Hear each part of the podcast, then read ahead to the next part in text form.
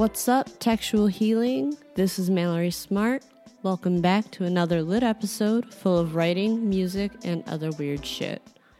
It's February 11th, which means that I've already been to the Taylor Swift dance party that we talk about in the episode, and I might have actually pulled a 180 and have changed several opinions that I threw out there in this episode. Who the hell knows? Anyhow, I am psyched for today's show. My guest today is Scott Laudati, writer, musician, and all around legend who has had at least three times a wilder lifetime than the rest of us, yet somehow maintains his boyish good looks. I'm not being weird. He might be a vampire, it needed to be said. But to keep me from getting even weirder, let's just jump into the show. So, I am very excited for you to be on the show. Obviously, I start this shit off in a very unconventional way. Sorry about the time difference. No, I was just in Chicago three days ago. I should have known the time difference. No, I should have known it because, like, when you said 1.30, I should have been like, "Yeah, that's twelve thirty. Because, like, when I was a kid, like, my parents wanted to like trick us to go to sleep early on New Year's Eve. So you know, we followed your time schedule on New Year's Eve. Look at that. Parents are such liars. I know they're It so starts with Santa. Claus and it never ends. Oh my god, I had parents. Now this is how you know that they are like straight up baby Okay. boomers. They said that they had Santa Claus's fax number.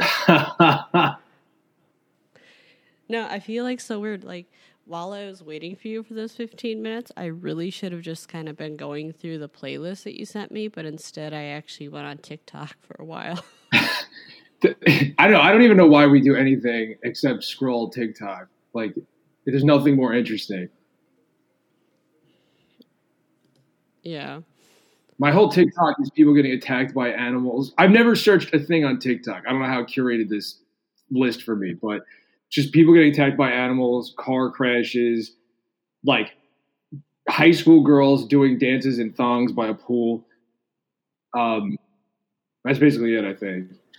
And like New York You're on a very different algorithm. Yeah, I don't know how. I didn't. I never searched any of that. So You know, it started off with like, now I got on TikTok years ago. Actually, when it first started, it was originally called Musically. I don't know if you remember that. I did not know that. Yeah, it was called Musically, and then it was bought by um, the Chinese company TikTok, and then it turned into the sensation that it was. I didn't think it was actually going to be cool because Musically was just like, hey, look at us dancing, and I can match that dance. It was like the duetting. So, really, that's just kind of is how I got on algorithms. And uh, then suddenly, my like Gen Z nieces and nephews would send me videos. So I'm stuck on that algorithm. Like I have so many Taylor Swift things, it's insane. yeah, so that's your that's your jam, huh? You love Taylor.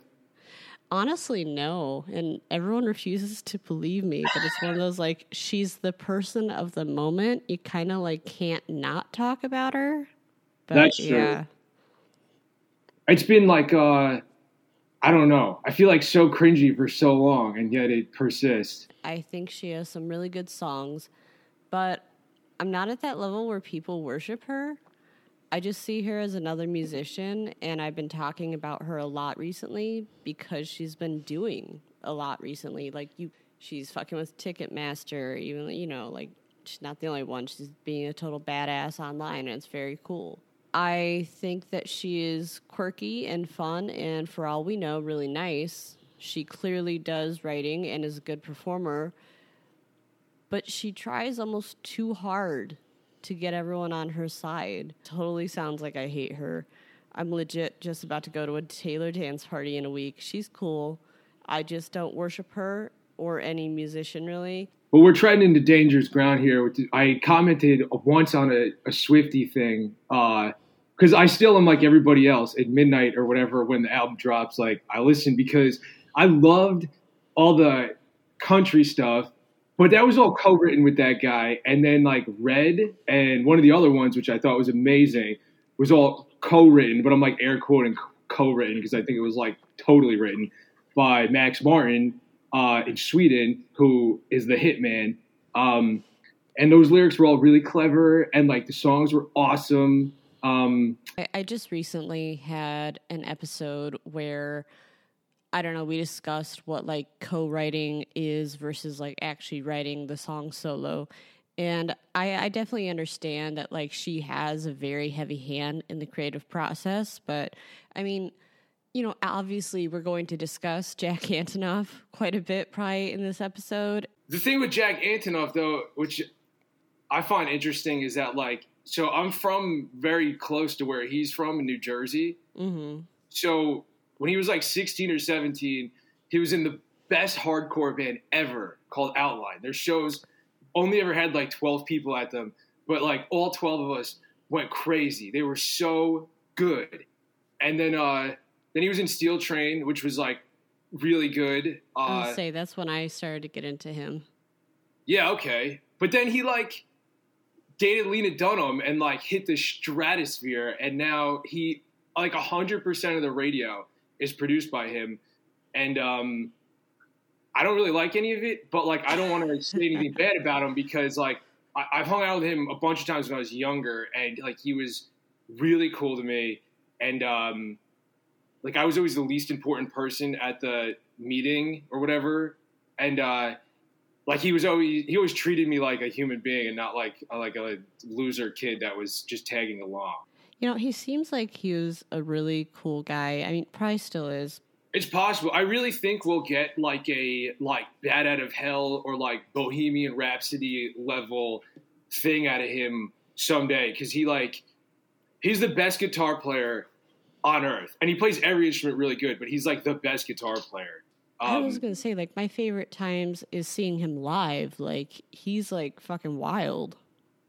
Totally, and he's always been like that. I've known him since, well, known him. I've known of him since we were like 15, and like even then, he was uh just the whole crowd would watch like Steel Train, and um, they'd be like, "Oh, this is really good," and then Jack would start soloing, and it, everybody would be like, "Oh my god!" Like I've never. It's like watching Led Zeppelin or something and that's what I'm dying to hear. Like, I'm really hoping that this album he had is the, you know, quote unquote third album syndrome, where they're just trying to be mainstream and they're like, oh shit, okay, I need to go back to who I am.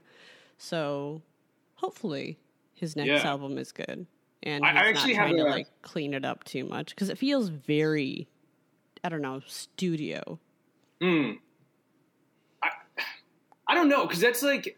Uh, all the radio just kind of exists to sell cell phones now. So like that is so true. I think we need like a like some kind of revolution in that, like maybe a breakdown of Clear Channel or something. Because uh, I feel like even if he did break that mold, like there wouldn't even be a space for it. I don't know. Well, you know what's sad is I know for a fact he'd probably lose a lot of the fans he currently has. Yeah, I actually have a great story. Uh, so the reason I started writing is I, I used to work at Drive Through Records. Well, work. I used to like hang around with Drive Through Records. I, I would do stuff like be their merch guys sometimes when their bands would go on tour, but we would always go out to like eat with the bands. And at that time, when Steel Train was on it, um, his sister Rachel was like always there, and she was a couple years older than me, and like she was so beautiful. Like when I was 15, I was like, oh my God, it's the most beautiful girl I've ever seen. And we were always sat at the end of the table because like everybody else had to talk business. And I would just like awkwardly like try and talk to her, but like never had anything cool to say. And she told me that she wanted to be a writer. Um, and I was like, oh, okay. Well, in order to like get Rachel to want to go out with me, I'm like, I'm to have to be a writer. Like, that's the only thing I can do so I never like talked to her again after this era, uh, and she probably would think that story is creepy. But like, I literally started writing every single day after that, and I really haven't stopped. Oh my, that is the best like writer origin story I've ever heard. Yeah, she's so famous now as a fashion designer, and her fashion is sick. Oh, I love Rachel Antonoff, and not just for her amazing clothes and everything. She's a great designer, but I think her and Jack are probably like the ultimate sibling duo. I did hear that she actually helped him with uh, music a little bit early on. I mean, you know, just kind of like with the backing and everything. I think she helps with a concert he does currently. Actually, I'm not sure who runs it, him or her, um, Ally Coalition, or maybe they're both just involved. And he also runs that one music festival. I think it's called Shadow of the City. I have no clue if she's involved in that though. But yeah, I think it's really cool that like they're actually able to lean on each other and support each other in that cool way. Like that that hardcore band I was talking about, she like sings on her album and her voice is amazing, of course. I would say my favorite thing about him is actually like he incorporates a lot of random sounds and other people singing and everything in the background. So yeah, you got Bruce Springsteen on the last record. You you could tell that he's been dying to do that. like that's a life's ambition. You could tell like by the way he like suddenly started dressing and it's like you want him. You want him bad. Well, everybody from Jersey who eventually like gets to that next echelon is like like the Gaslight Anthem did it. Uh, like everybody has to try and become Bruce Springsteen. You know, it's so funny because the last person I had on here that okay, not the last person, maybe the second to last person I had on here where we were talking about music and they're from Jersey. They just like ripped on like Bruce Springsteen. So I was just like, maybe it's not an everybody thing. no, well, if you were growing up like when I was in the '90s, and you loved punk rock, it was like you had to not like Bruce Springsteen that was like our parents' nonsense. Um, so I always hated them. but now that it's funny because I'm older now, all my friends have kids, they all have barbecues. Like everybody loves Bruce now. Like you're going home, you're driving down the highway. It's like uh, you, when you go home, you gotta listen to Bruce. It's crazy. I don't say nothing beats the, the barbecue music. That's when you really learn stuff about your friends and family when you suddenly hear their playlist and you're like, what the hell? Yeah, like we grew up together and you were cool. How are you? Everybody just listens to the country now, actually. That's all everybody listens to. You know, we get a lot of hip hop here and everything. I mean, I have my brother, and like, I constantly was like, oh my God, he's so frat boy rock. He will never like graduate to anything like tasteful or whatever. Now every barbecue, he's got like Biggie and Tupac and shit. I'm like, you are so too white for this, but oh my god, this is hilarious. Growing up where I did, it was like totally, which is crazy that everybody's like so racist and everything's completely segregated now because like it was totally normal in 1997 to be like my two favorite bands are Puff Daddy and Green Day. That was a totally normal thing to say, and it wasn't weird at all. Mm-hmm. And so I don't know how we were at that, like uh, we are all together like that, and like everybody split. It is crazy, crazy times. I know. I feel like that that'll be the title of this episode. Cra- crazy times. I like this fun rambly like beginning we've done. Maybe we should have you tell the world who you actually are. You know, I mean, in case Rachel is listening, reminder. I I've always like thought about because I live like my girlfriend's. Um, she's like a high up at a hotel chain, so we go. We get to go to parties or like we get to go backstage at Saturday Night Live and stuff sometimes. So I'm always like, oh my god, if I run into her, like, should I tell her the story? Should I just like not interact with her at all? Like, is it would it be weird? Um, I would do it. Yeah, it changed the course of my entire life um, in a not creepy way. I, so I don't know. It's a but, rephrasing um, thing. You're a writer. You could do it. but uh, yeah, anyway, I'm Scott Laudati. Uh, I write fiction and poetry. Um, I live in Brooklyn with my dog Josie, who's 11 months old. You'll probably hear her. Uh, I keep throwing wooden coasters at her so she'll eat those, not bark while I'm doing this. Um, but yeah, I don't know. I've been in New York like uh, I grew up in Staten Island and then lived in Jersey for like a long time, and then uh, I've lived back in New York for like 12 years now. Moved to LA for six months, tried to be a screenwriter, but that didn't work. Hey, there's always time. You never know. You never know. I mean, I feel like with all the streaming services, there's always a shot. It's true. You never know who's gonna pick up your book and where. I've left them everywhere I think an important person would be. So hopefully I get a phone call someday. Are you just gonna like start leaving them in like bathrooms where you know like important people are gonna be? Oh my god, I've been doing that forever. Whenever I go see any band or whatever that I think would be like remotely interested in it. I'd leave a book with the merch guy. Um, whatever, every gimmicky thing you can think of, I try. I keep thinking that I'm going to get really big in trouble with the Logan Theater over by us because I actually keep putting stickers with a QR code of my stuff Nice. in their bathroom. They're always down the next time I'm there, but it's just like I always just have more. I just put them back on there. I I really started getting into Chicago like where I would like venture into the city myself when around like was it like 2005, you know, a little bit 2004. All right, so But, right around yeah. there, Fall Out Boy time. Yeah, but it's like I never went anywhere like cool too much. I mean, I always went to the city with my family, but when I went on my own, I would just hang out in the loop. It wasn't until I was like 16, 17 where I actually it was like neighborhoods. That's where we go. Oh, okay. Yeah. I was in Bridgeport over the weekend. I saw two shootings in two and a half days. Welcome to Chicago. I couldn't believe it. That doesn't shock me at all um, that that would happen in Bridgeport. That's fairly close to the south side. And uh, fuck, I really hate actually associating crime with just the south side. It is definitely a sign I've become more accustomed to. I think headlines obviously play a huge factor into it. Um, people really associate Chicago for violence, but our crime rate has actually dropped severely over the last couple decades, and we are not the crime capital of the country. I think that's something that really just gets really overstated in like election years and everything. It's very sensationalized. It's very easy to say that about this city.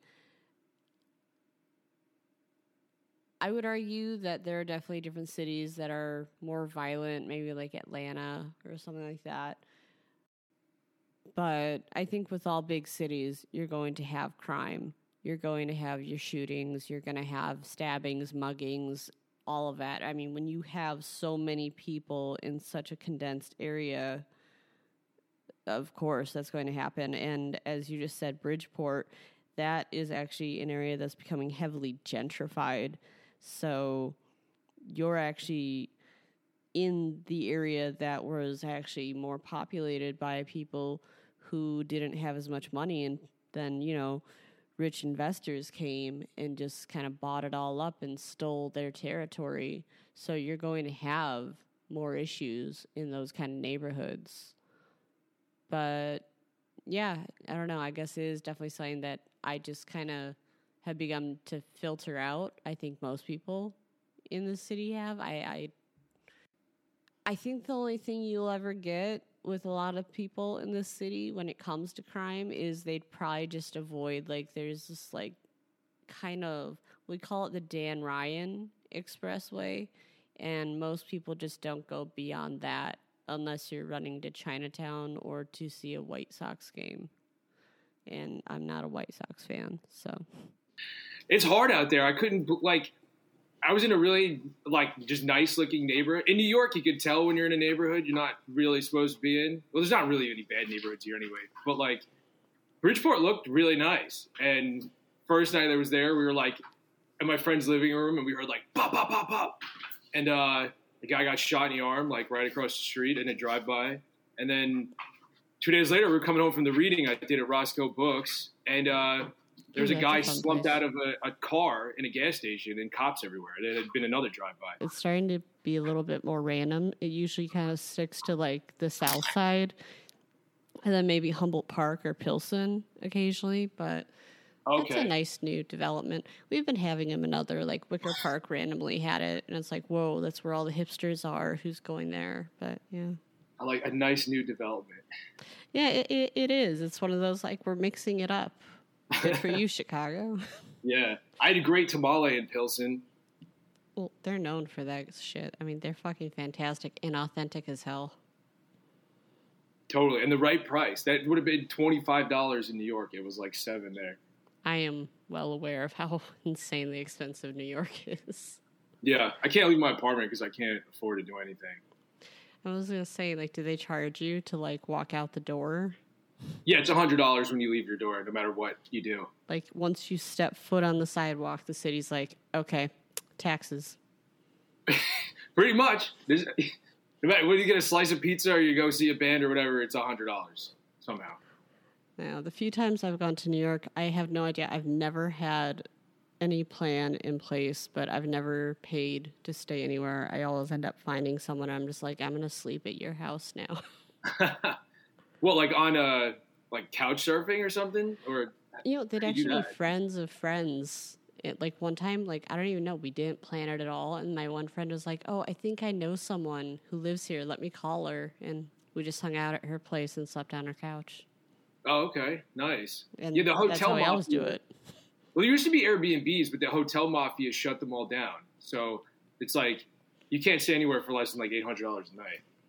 I mean, Airbnb scared the shit out of me ever since Barbarian, and there's this other movie, The Rental, that came. Oh, I saw that. Yeah. Mm. Yeah. Now I'm just like a little freaked out. Like, I went to an Airbnb a couple months ago in Astoria, Oregon. You know, because that's where The Goonies was filmed, oh. and I'm really nerdy.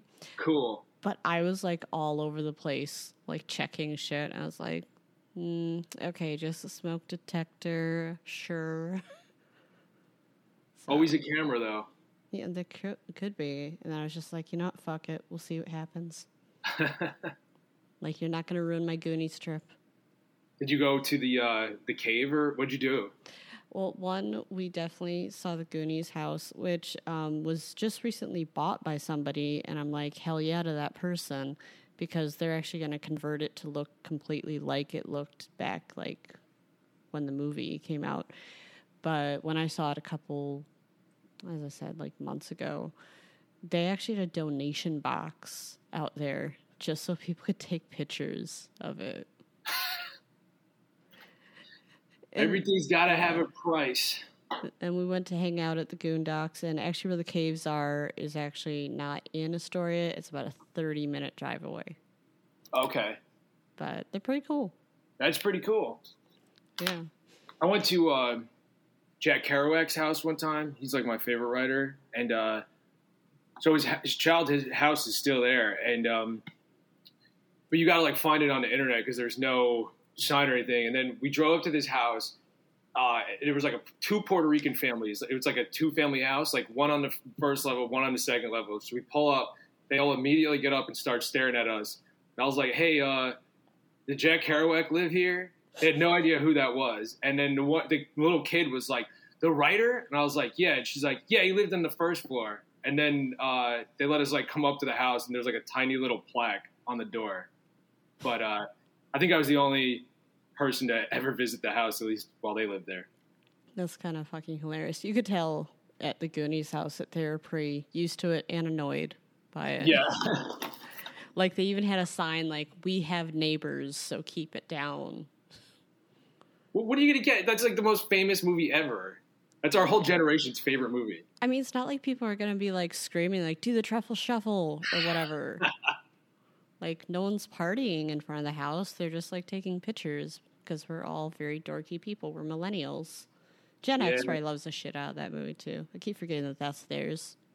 It, oh yeah, I guess it would technically yeah, because you had to have like an older brother or something to or a babysitter to know about the Goonies when you were when you were young. I was gonna say yeah, I'm the youngest of five kids, so I always had my bad influences who would show me whatever I wanted. They were the babysitters. Yeah. See, you're lucky. I so I grew up in Catholic school and like I had no like introduction to anything. Thank God there was a Jewish kid across the street who went to public school because he was the one who would bring back like he showed me Green Day for the first time. Um, but I would have had zero culture like till I was 12 if I didn't have a public school kid across the street. I like that. Just thank God there's a Jewish kid across the street. Yeah, thank God. I went to Catholic school for two years. Uh, that that was really shitty. But see, by that time, I was already corrupted, and then I just made it very clear to my parents that I was like, I am going to like flunk out of this unless you put me back into public school, please. Uh, did they bring you to Catholic school as a punishment or something? Yes, yes. Ooh. And it, it was not fun. I mean, I don't know what it was like at your Catholic school, but like Horrible. all these kids like grew up together, you know? So like I was the weird outsider and it was very awkward. Yeah, I could definitely see that. There was I didn't have a good time there either. Everybody was very, very mean to me. There, there was like two different groups of Italians in Staten Island where I grew up, and one was like uh, connected, and then there was like uh, a couple of ones like me who, like my dad was a firefighter, and the connected kids were like tough and mean, and they like if you weren't in their sh- thing, like they uh, they just tortured me. It was horrible. Oh, I always love the connected kids here. Oh, did you? They're all just so fascinating. I don't know. I maybe it's just because I'm Irish as shit, so it's just like a window into a different world, and they just were always chill. Oh, they would not have been nice to you at my Catholic school. Hmm. See, it, it was kind of like a Goodfellas situation for me. It's like, okay, we're gonna be cool with you because you're Irish, but yeah, we're connected as shit. but yeah, no, my brother. See, I don't give a shit saying it. His like best friend is connected, and I love it. Like he is always the best guy I've ever met. So whatever. Yeah, you need those. You need some like stability on the block. I think. Yeah, and like when I started public school again, like I knew absolutely nobody at that point and like I was such a dork. He actually like the connected kid would let me like sit at his lunch table and he was a senior, I was a freshman. It was so weird and I was like, "Thank you, please God." Wow, yeah. your paisanos are very different than ours, man.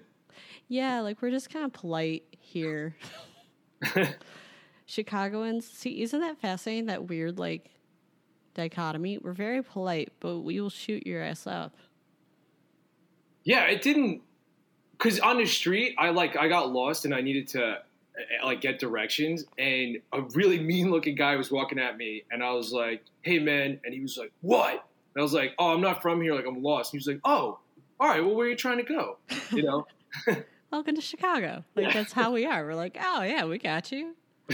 Whereas like I've been to New York and you guys are the douchiest people I've ever met. Ooh. I you guys okay. They are just the what? I don't have time for you kind of Yeah. people. Oh, yeah. I mean, I would say I went to Queens to hang, hang out once, and they were really chill. So I guess it really is like a boroughs thing. Manhattan is where the really asshole people seem to be. Totally. Two cell phones. Like, uh, I don't know. Uh, Like totally in a rush, knocking you to the side. Not to say we aren't in a rush here in Chicago too, but we're not bulldozing people. Nobody I met in Chicago was in a rush. And I mean that in a good way. Like everybody was kind of like at the bar or like what driving like leisurely. Well, actually, the driving was insane. I don't know what I'm talking about. The driving was crazy. We have a lot of six way intersections. And it's really confusing as hell. So I, I hate driving in the city. Yeah, I don't blame you. The um, well, we also had to drive worrying about getting boxed in and either abducted, which was a big thing going on apparently, or like uh, carjacked. So you have to drive knowing you have to leave like five feet in front of you to the car, like if you get behind at a stoplight because you might have to pull out. Mhm. Um, so on top of almost getting sideswiped or whatever, we had to worry about getting, uh, you know, killed. wow. a I, I like how it's just like something I'm so used to. Like I don't even think about it. I know my friends did not care when the drive-by happened. They were like, "Oh, that usually doesn't happen here." I was like, "That's I've never heard that happen one time in New York City. I've never heard a shot fired in New York City." I mean, that's what I'm saying is I think that like the violence is slowly trickling into other neighborhoods and I think it's because we're trying to force gentrification further and further. So, Oh, okay. that's my guess. I don't really know. Who's to say? But we I do know that we are one of the most segregated cities in the country, which is very strange. Yeah, that is crazy. There's, it's not really like New York is. I, I, I don't know about the. I mean, the Bronx probably is pretty segregated, but um, or not segregated, but just like there's not white people there. But like every other, well, Staten Island either actually, because that's like Trump land. So three boroughs, basically. really? I think That's everybody lives Trump in- land? That's fun. oh my god, Staten Island is probably like outside a a small town in Alabama, the most like racist conservative place you can go. Oh damn, that's so interesting to learn. Oh yeah, yeah. It always goes red. The island always goes red. See, Chicago, we're blue every single time. We have always voted blue for over a century. Oh wow. Yeah, Okay. we're the Democratic stronghold of the Midwest. Yeah. Would you ever read The Jungle? Yeah, Yeah. So Yeah. actually, I had my friends take me to the stockyards because, like, The Jungle, I think is the best book ever written. Um, and there was nothing there. There's nothing to say, which was kind of disappointing. But um, yeah, I don't know. You could tell, like, I, I mean, that book was basically all about why we need to be, why we need socialism. So I could see that Chicago be a democratic city for sure. and we had, um, you know, a very big connected people and the mafia and Daley, and we're pretty corrupt as shit.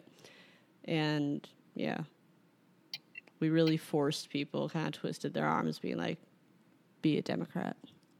like, it Well, we'll see what's going to happen, man. I think like New York, which is quote unquote out of control. Um, I think we're going to see like uh, a lot of things swing to the right, uh, like on the next election. Ooh, that's scary. Yeah, so hopefully that doesn't happen in Chicago. in Chicago, at least I remember in the 90s, because I would hear like the adults talk about it, but like they would get paid under the table bonuses if they voted Democrat. Wow. Yeah.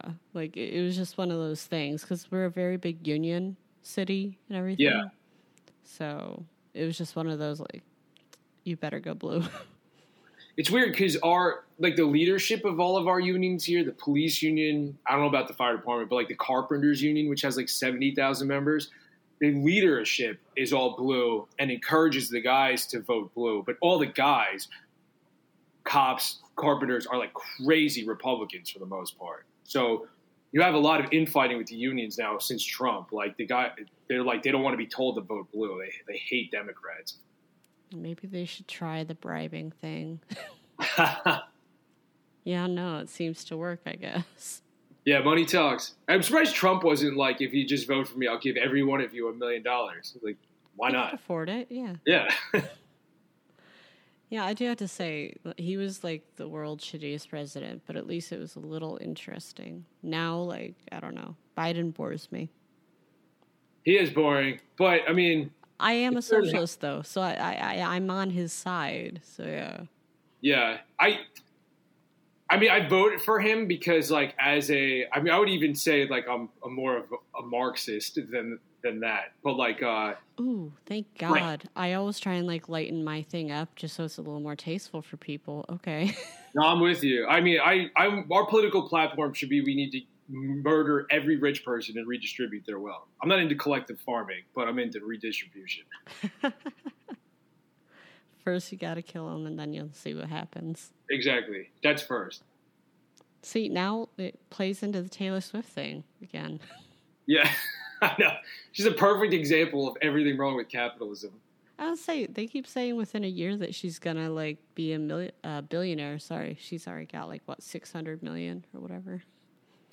She has the uh, my girlfriend's from Rhode Island. I know the richest or like most expensive house or whatever is owned by her in Westerly, Rhode Island. She actually wrote a song about that house, Wow. and that is like the height of like rich people flex I've ever seen. like I'm bored out of my mind. I'm gonna write about my fourteen million dollar house. What do you even say to that? Great. Good I, for her.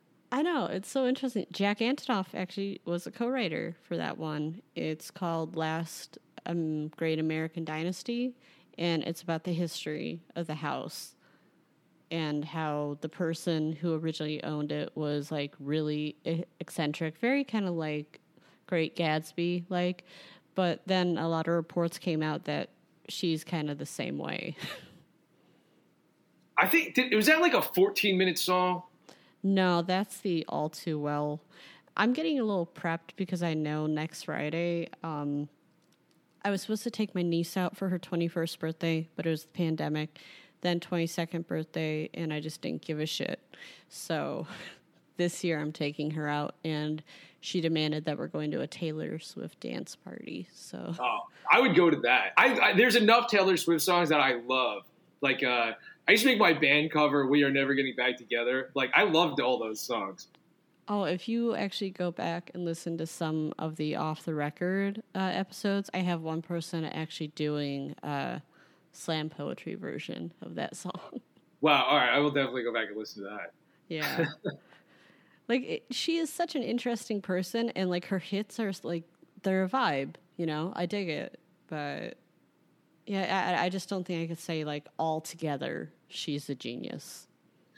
Well, I remember like so Max Martin. He he's written. If you Wikipedia him, he, he's written basically like every awesome number one hit song for like twenty years now. So I remember she was like, "Yeah, I was like sitting in the studio with Max, like uh, you know, like co-writing these songs or whatever." And I was like, "No, you weren't. Like you you told him like uh, some bullshit relationship you were in. Then he sat there and wrote a hit song. Like I can tell by your catalog that you weren't sitting there with your guitar writing this song." Dude. We're gonna get killed by these Swifties. I don't even want to talk about this anymore. It's I was like gonna say like you, know. putting your name on a list right now. I know, so I have to keep interjecting that I was a huge fan. I know. I, I just have to be like, I, I like a lot of the songs. I'm going to like her dance party. Uh, I'll show. I'm gonna sing all too well with all the Swifties. This could be fun. Nice. Don't kill me. I also tried to get tickets to Eras. Like so, we'll see. Is this the concert that um, everybody's freaking out about because the tickets are like a million dollars? yeah, the one that basically like shut down Ticketmaster. Pearl Jam was very happy with that result. So Yeah, they've been fighting the good fight for like thirty years. I find it hilarious that everybody forgot about that. So it was nice that they actually came back and being like, we were the ones who actually initially were pissed at them. you know, just to remind everybody who we are. Yeah, I was like too young for them in the '90s, so like like the college, like my babysitter loved them, but I never could get into that that band. I hate the way that guy sings. Oh my god, I actually uh, have an ex boyfriend who, when I was in high school, he was just like, I can't stand Eddie Vedder. I can't stand the way he sings or whatever. And then out of nowhere, like a couple years ago, he told me he was just like, I want to let you know, I I get it now. I'm into it. And I was like, Wow. Why? We don't even know each other anymore, but thanks. I thought it was such a such a dark spot in his history that he had to come out and clear the air. That's funny. I mentioned it on the last episode too that he also let me know randomly that he had become a Satanist, and I was like, "Thank you for letting me that know that too." Wow. Well, you know how to pick them. oh yeah, definitely. I, I've been in a relationship now with someone else for eleven years, so it's like, mm, okay, why are you talking to me still? Yeah, that's good. I've been in uh, a relationship now for like a little over nine years. Um, Hey, And, we know uh, how to commit. yeah, exactly. And I'm a Libra, and she's a Scorpio, with which historically does not work out that well. But we we vibe pretty good, man. She's cool as hell. See, I'm a Virgo and he's a Libra, and I have no idea what that means actually. So, I had somebody do my tarot card once and explained it all. See, there we go. I need someone to do that for me. We saw a psychic once who said that we're going to be together forever. So that's interesting. I, I don't trust the psychic, but who knows? Hey, nobody argues with good news. I mean, it's one of those like we were in New Orleans. We had a lot of hurricanes. It's one of those. All right, we'll agree with you. When I got you're my drunk enough, you'll just kind of trust whatever. totally. And if it makes you feel good, of course. Yeah, like he he also was like, and you're gonna become an amazing writer, someone who everyone remembers. And I was like, you so know me, thank you. And he was like, do you like to listen to music to get into like the mood to inspire? And I was like, yes. And he was like, I could tell. Wow. Okay. This is uh that's pretty deep, actually. That's kind of frightening. I know. That's what happens when you hang out at New Orleans in the French Quarter and you find a guy on the sidewalk who's like, I will tell you your future. What did that cost? it was like 40 bucks. All right. That's actually not that bad. I don't know what like an expense. I don't know a good deal at all. But as I said, lots of alcohol. That's amazing. I got my tarot cards read on this tour that I just was on uh, like two weeks ago, and um, it was like three in the morning. Um, and she like pull uh, whatever. I like pulled the deck into three uh, different like denominations of cards that she then stacked, and then she flipped them all over and she was like, "All right, all eight of these cards say that something really bad is about to happen to you, and you're not going to have the strength to like overcome it. You're going to give up. But this one card says if you really, really want to, you can, but you probably won't." I would demand a refund. Yeah, right. No, Yeah, actually, this she is not what I came in here for. she did it for free because she's practicing. She's going to start an OnlyFans and do topless tarot card readings. okay, that's a really cool concept, though. Totally. And she was cool as hell. But I was like, at three in the morning, I then went outside immediately, called my girlfriend and my mom, and I was like, I love you guys. Since you're my two favorites, it sounds like something terrible is going to happen to one of you. So, sorry. That, that is so hilarious. Now I need to find myself someone to do my tarot card. You know, I actually do. There is someone like where they advertise that's like only a couple blocks from me. Maybe I should finally check it out. Yeah, why not?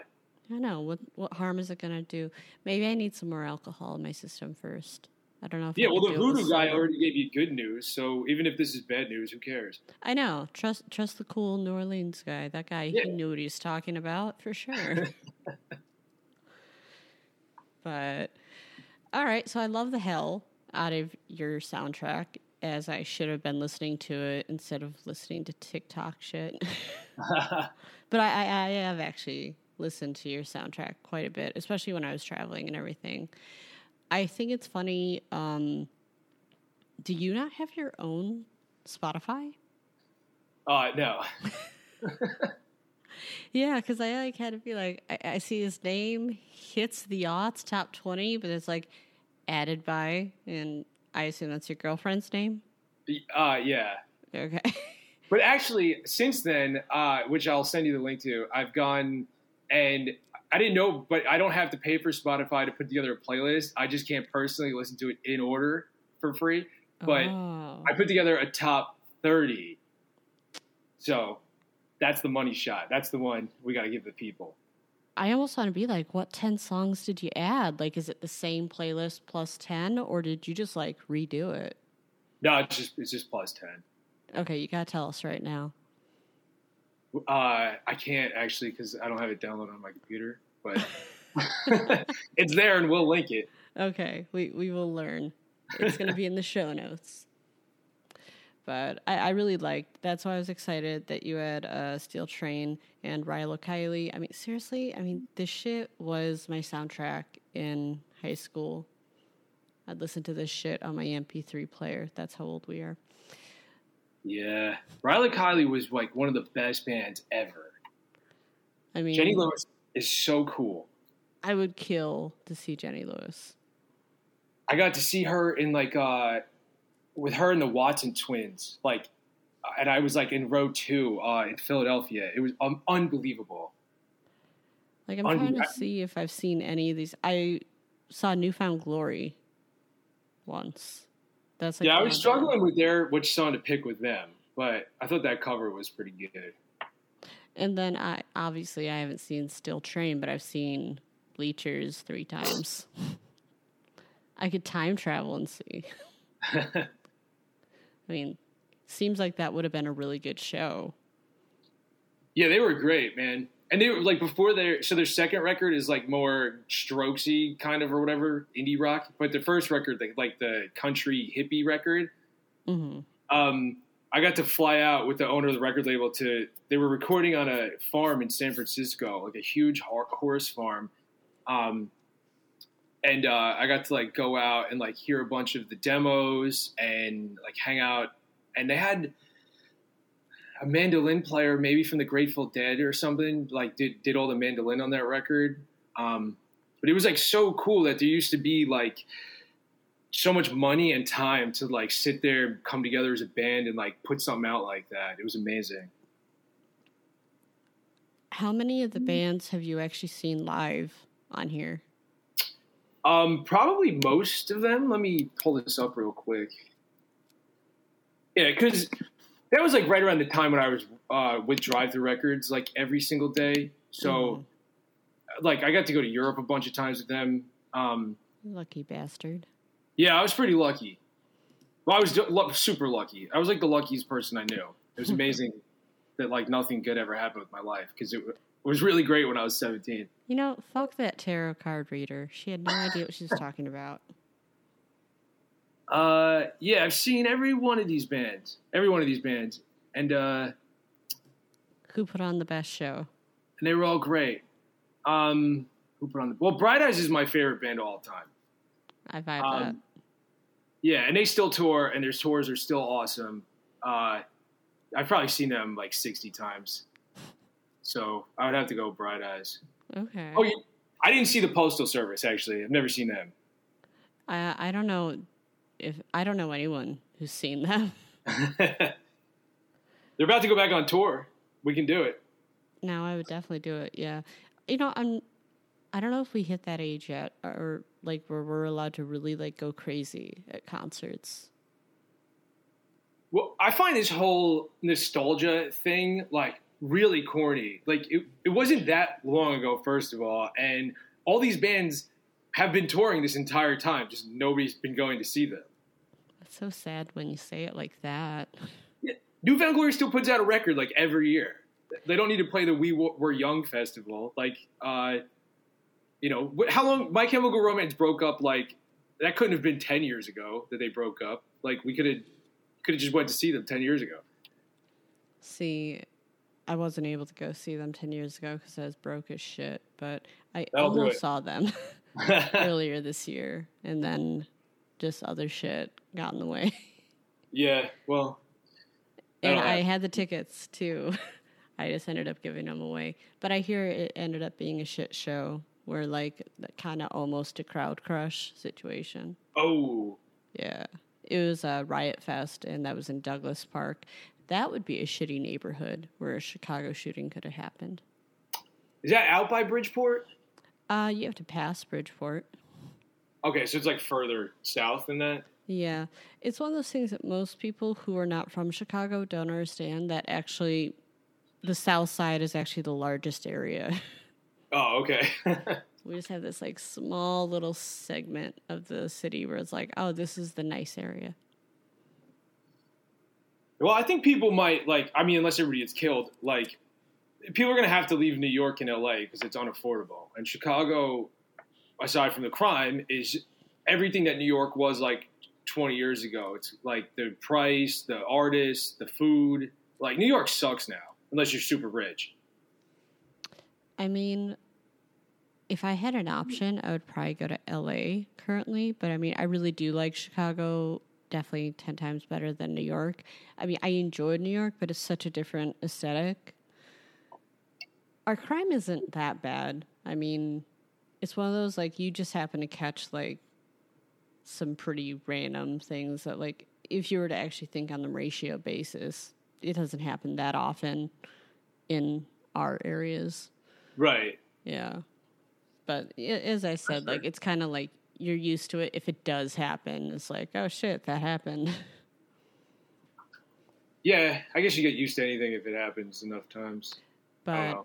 It wouldn't you say me. that, like it's like the next city. I mean, it's the nickname of Chicago is the second city. So Well, I heard that wasn't in relation to New York, though. It was like because the city burned down or something.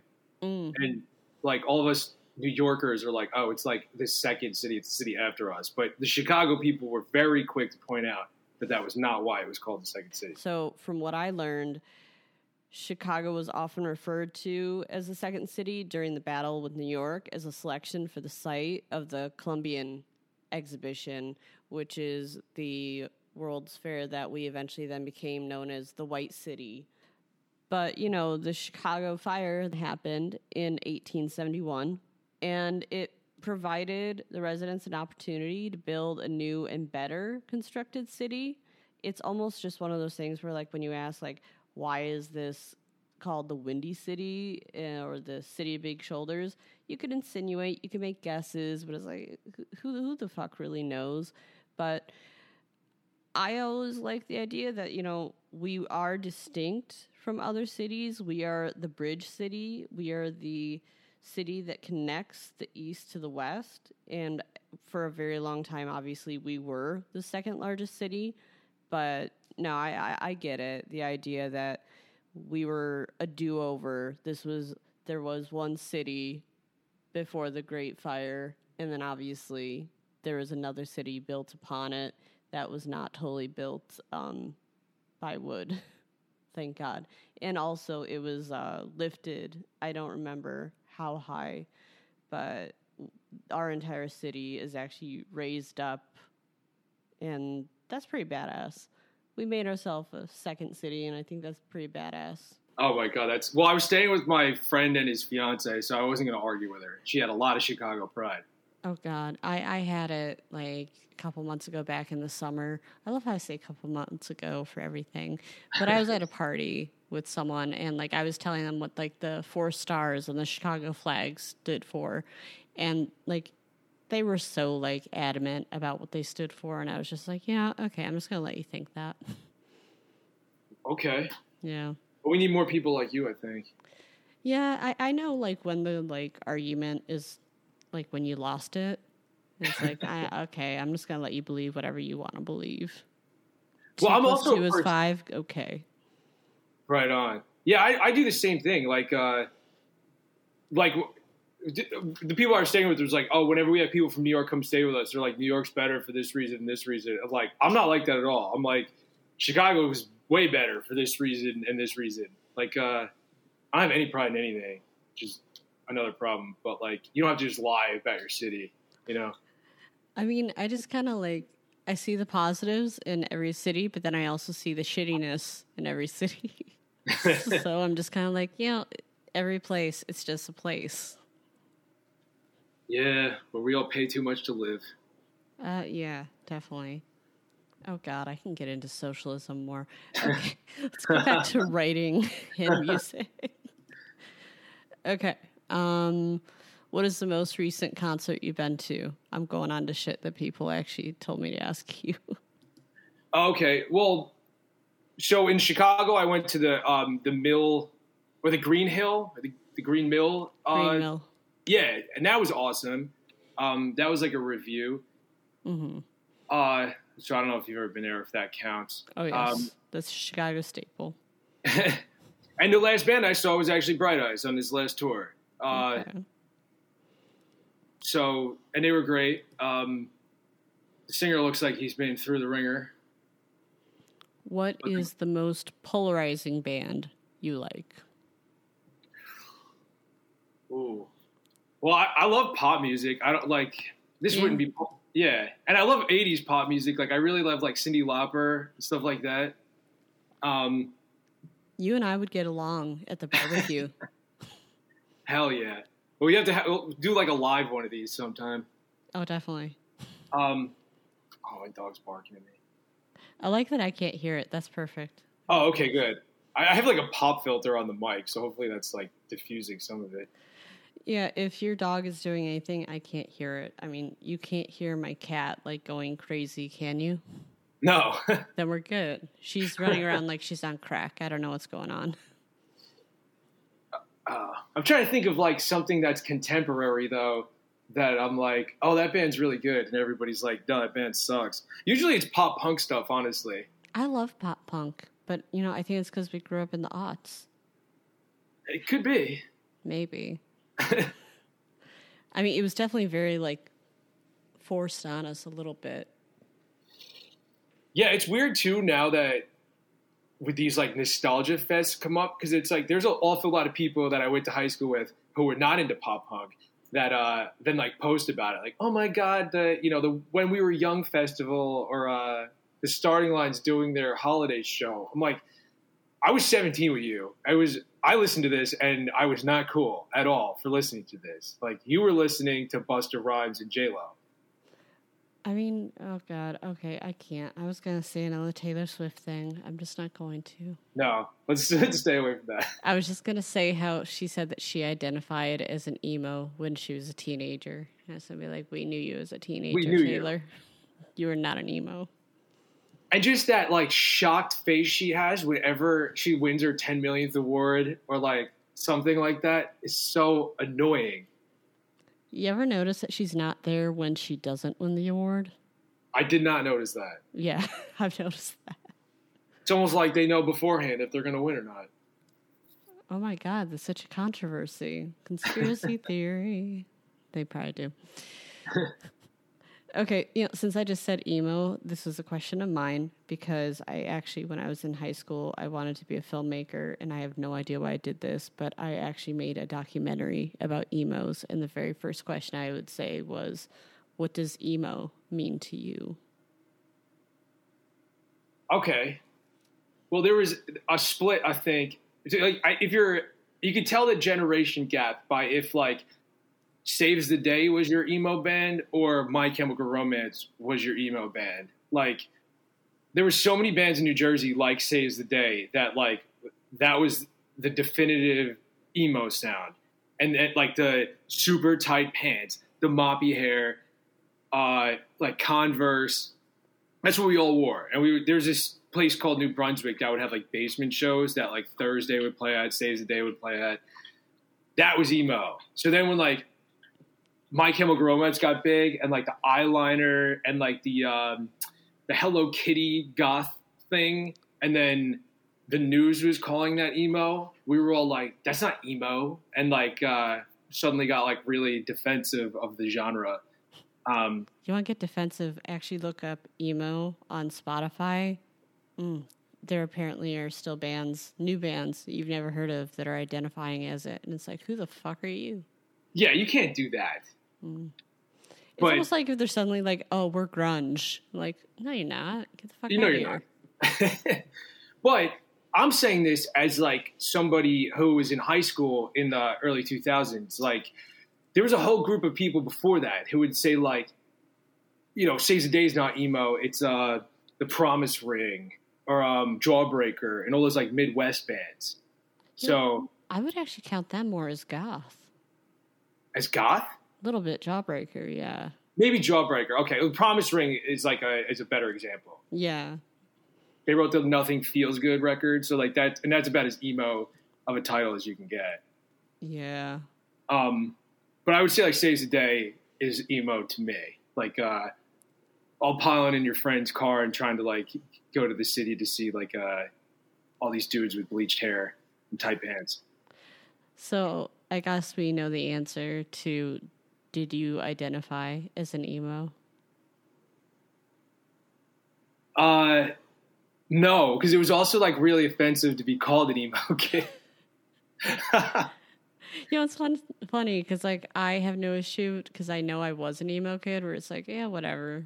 Same thing. It's like I know I was hipstery, so you know you could call me a hipster back in the day. I don't care. Well, at least in New Jersey, though, at simultaneously with this like saves the day, brand new uh, thing that was happening, like there, there was a hardcore scene that was like fat dudes in E Town concrete sweatshirts and basketball shorts who would go to these shows and beat the shit out of emo kids. So you didn't you never wanted to be called an emo kid because like a guy named Fat Pat was like always on the way to beat the shit out of you. Like there were times we'd be online outside of like emo band shows, and they'd be like, "Fat Pat's coming. He's gonna beat the shit out of all you emo kids." Only they would use like homophobic slurs at us, not call us emo kids.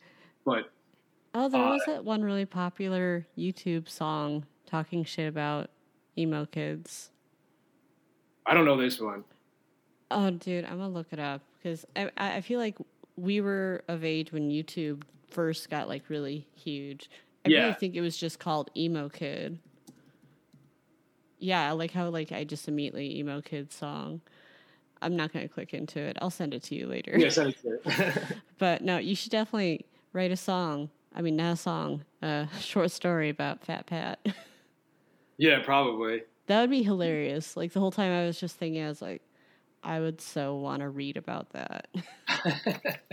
well, another weird thing about this, like So we were like pop punk kids, I guess. Like uh, the term emo kid really hadn't been used yet, but looking back, we were definitely emo kids. But there was also like a neo-Nazi element that would come out from West Jersey, like where the mountains are, and she'd be at like a cafe seeing a band that sounds like Paramore, uh, a hardcore band that was like destroy the bathroom and like get there would never be a show allowed at the cafe again, and like three Nazis in like uh like pea coats with like swastika bands, and you just stayed away from them. It was like totally your parents would drop you off. Like there's like three Nazis at the show. Sometimes there'd be like a straight edge mafia was a gang in Jersey that would beat the shit out of the Nazis, but like it was like not uncommon at all to see that. I will say we got the Nazis at our shows shows too. Oh, okay. Definitely like very skinhead types, yeah. Yeah. It was definitely straight out of American History X, but at a show. Well, and in, I think in the Midwest you had a lot of because like we didn't really have skinhead bands like uh, like non-racist skinhead bands, but I think like in the Midwest there was a lot of like non-racist skinheads fighting with like Nazi skinheads, right? Yeah, yeah, yeah. definitely. Though that was always very interesting. You, you just kind of hug the wall and just kind of watch that. okay. Um, what is the most polarizing book you like? Um, polarizing book. I know they exist. I don't know actually, because like uh, I don't read like where the crawdad sings or any of that stuff. I can't think. Like every time I try to read like a Da Vinci Code or like uh, well, here's one Harry Potter. Okay. Every time I go to somebody's house and they're like, "Oh, you're a writer? Did you ever read Harry Potter?" And I'm like, "No," because I wasn't nine, like when that came out, or like six, or whatever the hell. My little sister was reading Harry Potter, and then we're not friends anymore. Well, okay. Instead of taking that as like, uh, oh, he's a jerk or whatever, everybody feels the need to then explain to me Harry Potter as if I don't know it. Like, uh, like they're like, well, you couldn't possibly just not like Harry Potter.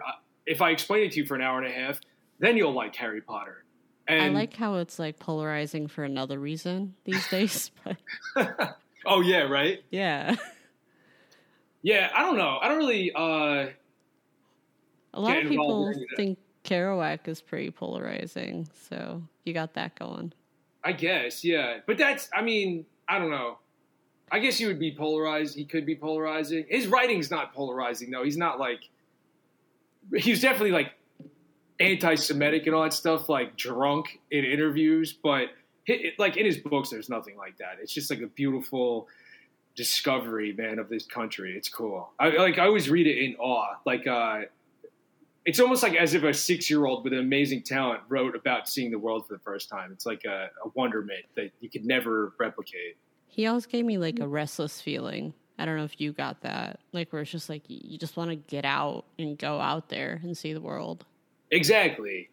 Like with J.K. Rowling and like Dave Chappelle, I don't know why like plenty of people like have those feelings, you know, like uh, every single dad I've ever talked to. Well, they're letting the boys on the girls' team, you know, or whatever. But it's just like, shut up. Who cares? Well, doesn't affect you in any way. So that they make it their like career goal to destroy themselves on this hill is insane. I know. Don't you ever just want to tell them? Just be like, get off Twitter. Get off now. Yeah, if you're already rich, why are you on social media? J.K. Rowling, she just wants to be so relevant, and she just stopped. Didn't they cut her out? The HBO did like uh like a Harry Potter twenty year or whatever. I think they they did cut her out of that. Although I I have to say I loved watching that the behind the scenes because I don't know like you just never imagine how weird as shit things looked behind the scenes. Mm. And they show like the final battle of Hogwarts, and it is seriously just a shit ton of teenagers just waving wands at each other and like saying spells, and it looks like so cosplaying as fuck. Because you you don't have like the color or the noise or whatever. I, I, imagine that's probably how Star Wars was like with the lightsabers. I I don't know. Mm, yeah, probably. But like I don't know, it looked like so nerdy. Where I was just like, I think I've witnessed people do this in a field. Like exactly. I don't know. I never liked any of that I wasn't introduced to sci-fi or any of that when I was younger, and I liked comic books, but like for the storytelling. So I really hate all popular culture right now, like all these like zombie shows, survival shows, and superhero movies. Like I hate all that shit. See, I, I, I just can't stand Disney at all because they, as you just said, they just kind of invested everything in Marvel and Star Wars and everything. And I don't know if I ever actually truly liked Star Wars. I think I mm. liked one of them. Yeah, I, they were right. I don't know. Yeah, the writing and see now this is where we get to being writers. I felt it was very inconsistent and pretty sloppy. Hmm. Yeah, I mean, I just rewatched Indiana Jones. You ever watch Indiana Jones? Everyone tells me how amazing Indiana Jones is. I've seen bits and pieces, and I don't know if they're the same movie. yeah, I know he hates snakes, and I know Sean Connery is his father. Well, so that's another one. And I know life. there's an Asian kid in one of them. Oh yeah, short round. I think uh, he's the same kid in the Goonies. he is. Yeah. Short round. Yeah. He um. So this is another example of this. Like Indiana Jones is my favorite movie. All like I just watched them over and over and over. Then I become an adult, and uh, my girlfriend's never seen Indiana Jones. I'm like, "What? You've never seen Indiana Jones? We've got to watch Indiana Jones right now." I put it on for ten minutes. I was like, "Oh, this is horrible. Like, we don't need to watch Indiana Jones anymore." It was just it did not hold up at all. The writing was terrible. Uh, it looked ridiculous. So, yeah, don't I don't know. I tried to watch Indiana Jones with my fiance. I'm just gonna say it again. A couple months ago, because I don't know. It was all that was on TV because we were staying at a hotel. Because at that point, I was just like, no more Airbnbs, and it was all that was on. And I was just like, all right, I'll give it a try. And then like, I don't know 10 minutes later, I was just like, I'm done. Yeah, that's about how far we got. And I was like, oh, okay. You had to be eight, I guess, to watch this. It might have been really marketed just towards boys. I'm not sure. I mean, I know there's another one coming out. The last one they put out was the worst movie ever made, so this is definitely going to be atrocious. I mean, I would say like the fact that like he's like in his 60s and is still a professor at the University of Chicago, that holds up. I mean, that a guy not wanting to like give up his tenure, that definitely checks out. But everything else, like if I swear to God, if he has that whip or whatever and is doing amazing stunts, I'd be like, Harrison Ford, stop it. Shia LaBeouf with his was his son, I think, in the last one that I saw. Do you think they'll do like an amazing thing where they like off screen kill him? And then they just talk about it. no, they'll probably get like ten more Indiana Joneses out of the franchise before they let them die. Uh, see, I, I would like to have like a weird like I don't know, this is like a a vengeance story or like you killed my son, Nazi who still exists. Oh, always Nazis. Although I don't, Nazis are too big in our pop culture right now. I don't think they're gonna have Nazis in the movie. Isn't that what they always do though? Like they always put like the actual current bad guy in the movies. Like you remember like that annoying era where every bad guy was a Russian guy. Yes. And then obviously recently it was all Mil- Middle Eastern person. And now we're back to Russian people. well, I think they were like, oh, everybody on earth agrees that Nazis are bad. We can use them as the bad guy. But now all of a sudden, a lot of people like Nazis so I don't know if they'll go that route. Don't you love that it's always the people that like are really obsessed with World War II, but the fact that we won it that are obsessed with like being a Nazi now? That's always crazy. Also, like our pop stars are sympathetic to Nazis, which is a new thing. Yeah, that is pretty new. that, that's what I'm saying. Like things were kind of better without social media because they couldn't say that. They had someone else being like, "Shh, don't don't tell them." Right, you're drunk. Stop talking. Yeah, but they don't need to know this. Just keep playing your music and then go away. you know, they say in an interview, and maybe the PR person or manager is like, "Okay, we're done with this interview. Sorry." Yeah. he has no idea what he's talking about. Kanye would probably have that like crazy. Totally. I used to work at a celebrity hotel where like uh like the celebrities were always doing crazy shit. Like um, I would like to say that that sounds like it could be a reality TV series. they've tried. Oh, they Bravo came in and was was trying to like figure out how to make this like a Vanderpump Rules kind of thing Mm-hmm.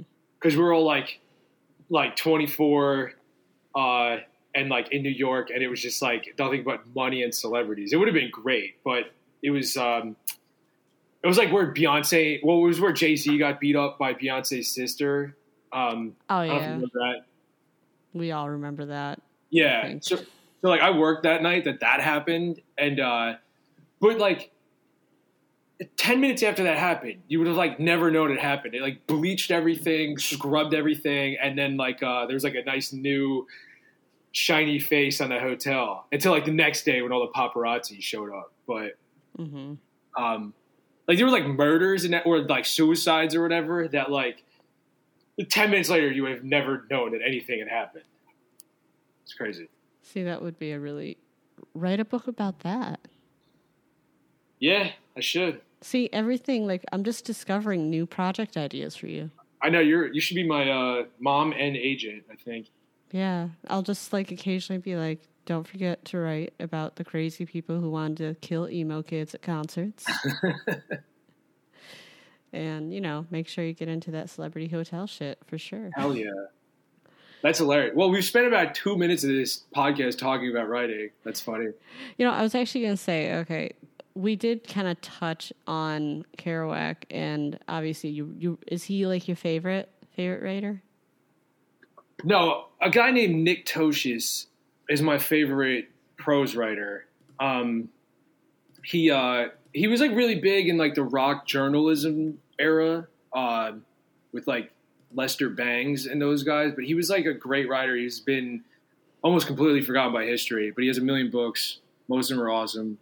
Um, so he he's like my favorite writer. Like if I want to get into something, I'll like read a chapter of his or whatever. Like get into the mindset.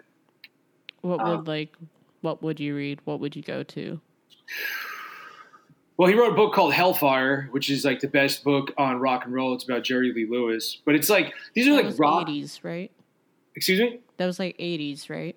Yeah, yeah, uh, or maybe even earlier. Actually, no, that book probably came out like much earlier than that. um, I know. I'm like he's he's my favorite writer. I have no idea when his book came out. Um, but he actually just died recently, uh, and he's like he was the a, only reason I'm kind of familiar with him.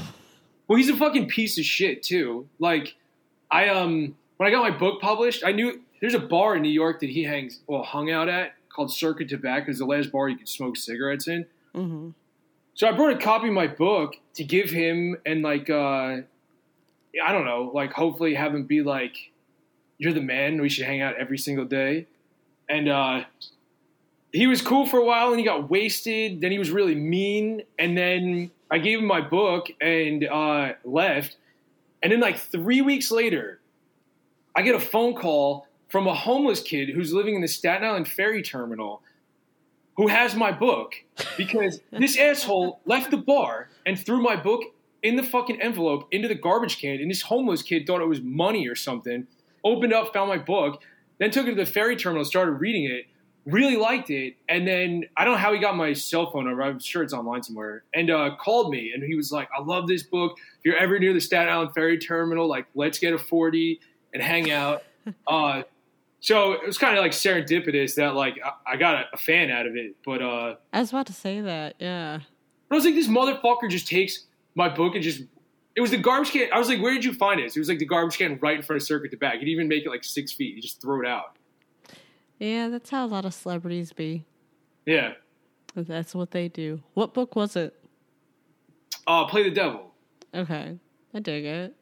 Yeah. Maybe he would have dug it if he wasn't a douchebag. Believe me, I, I've met quite a few who are assholes. Okay.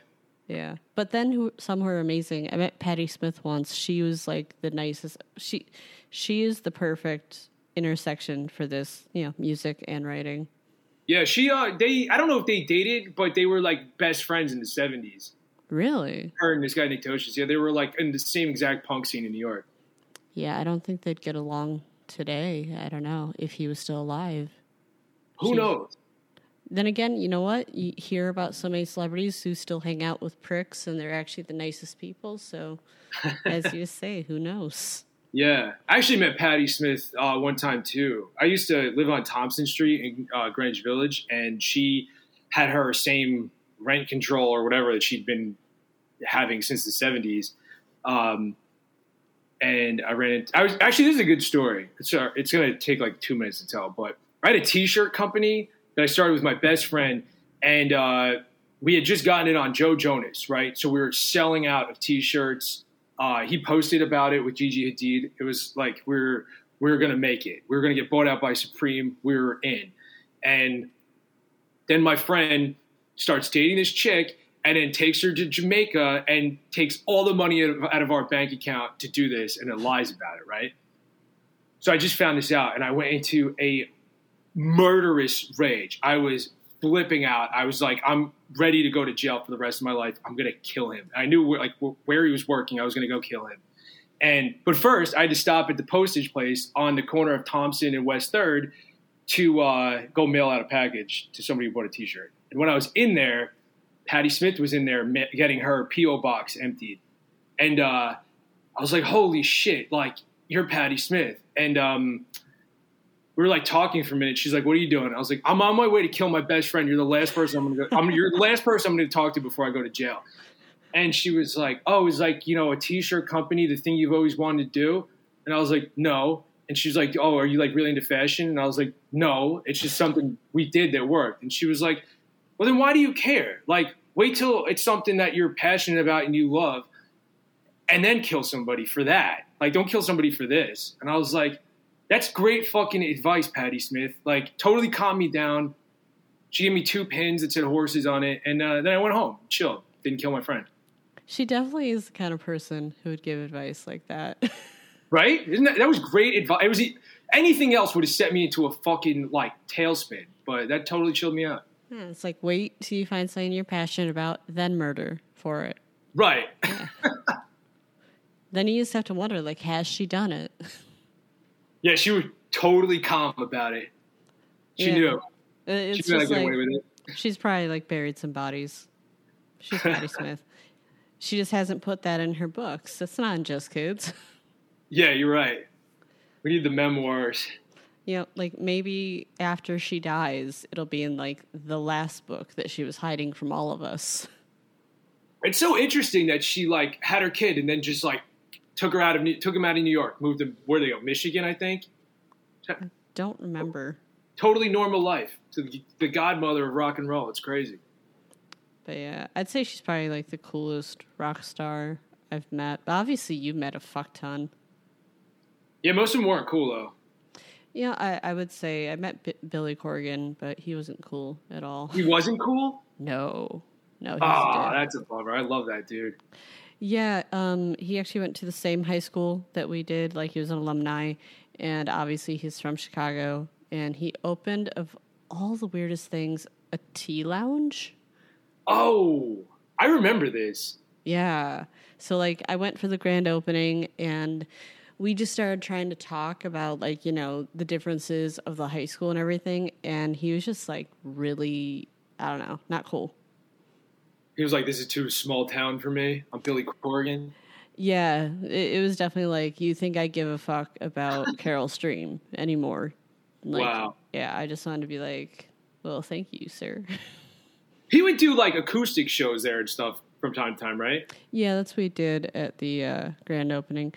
I gotta say, he definitely his image has changed. He was wearing like a shawl. I remember that, and yeah, he he's like for someone who's doing a grand opening, he did not want to talk to anyone.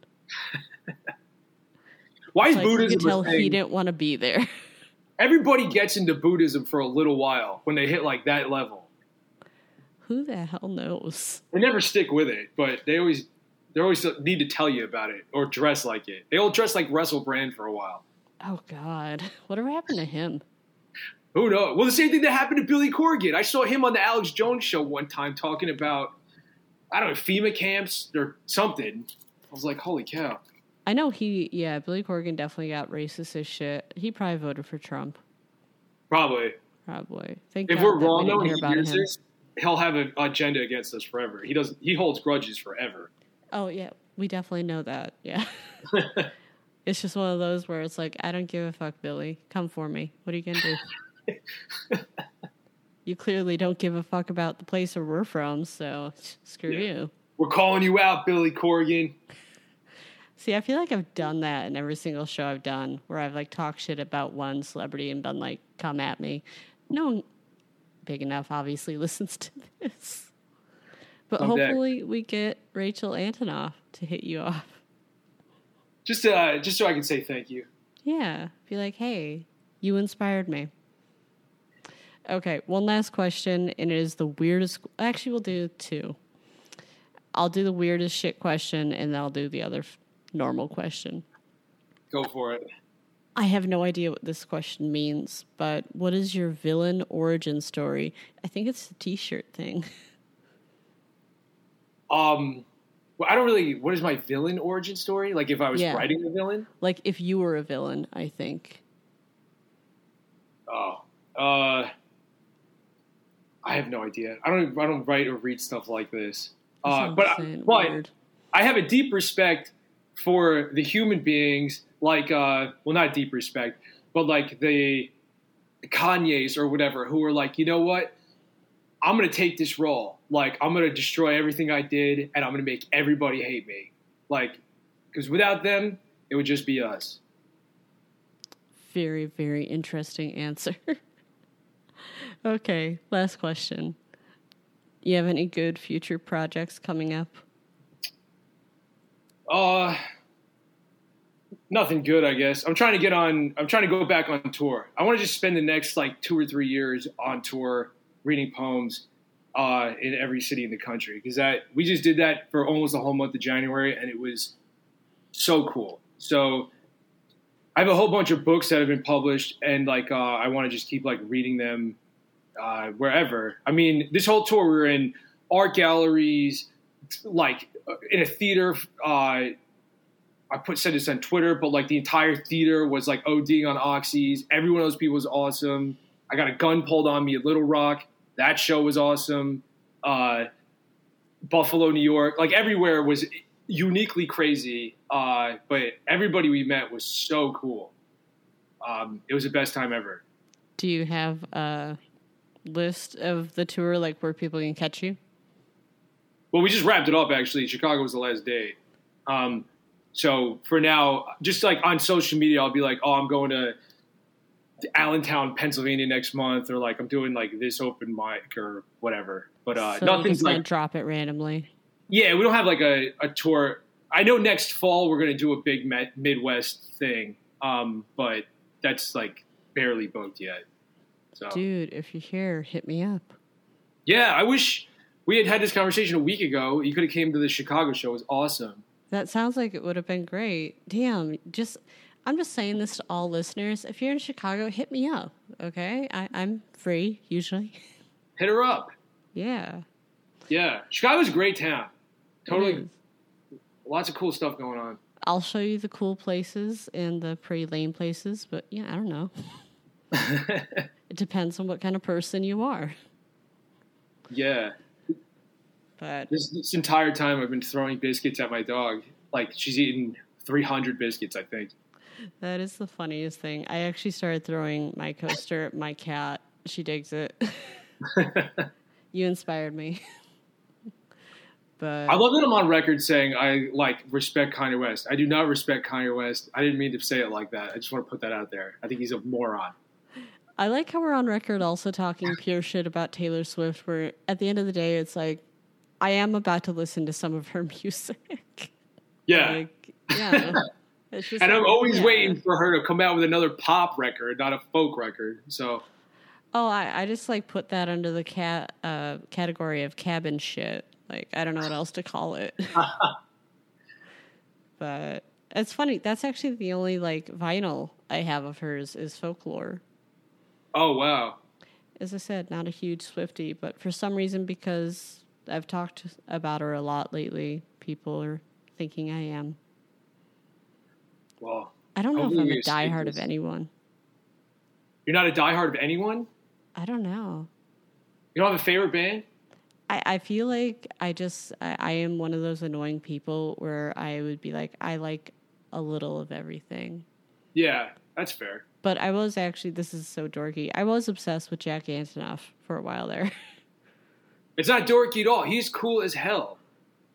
Like I was actually so excited when I was in Astoria. I did a tweet and he retweeted me and I went viral. So that was fun. Wow, congratulations. I know. I said that he looked like Rick Moranis. So. I know. That's what got him, huh? Yeah, he was just like, "This is sexy by association." I was like, "All right." Wow, what a great sense of humor on that guy. I know. Uh, I really appreciate that. I think he's really funny. He seems like the nicest dude. He was. He was. Like there was no reason for him to even interact with me, and he always asked me how I was doing and stuff. He's a really cool guy. Yeah, I hope I get the chance to ever interact with him, and I'll remind him that I was the person who said that he looked like Rick Moranis. Hell yeah! Well, if you come to New York, I know where his studio is, so we can just stalk him all day. Okay, as long as we're not doing it like John Lennon style. but is there anything else you want to add before we go? Um, no, just like thanks for having me. Uh, I'm Scott Laudati. I write more than I curate playlists, but I hope you enjoy the music. And I'm on Twitter and Instagram at Scott Laudati. All right, that was Scott. Check out his writing. I recommend Play the Devil. You could hit him up on Twitter at Scott Laudati and his link tree at Scott Laudati. As always, everything will be spelled in the show notes because that pronunciation and the spelling is entirely different than what you think it would be. As always, if you want to get to know us more, find Textual Healing on Twitter at Pod Healing and take a look at our website, textualpodcast.com.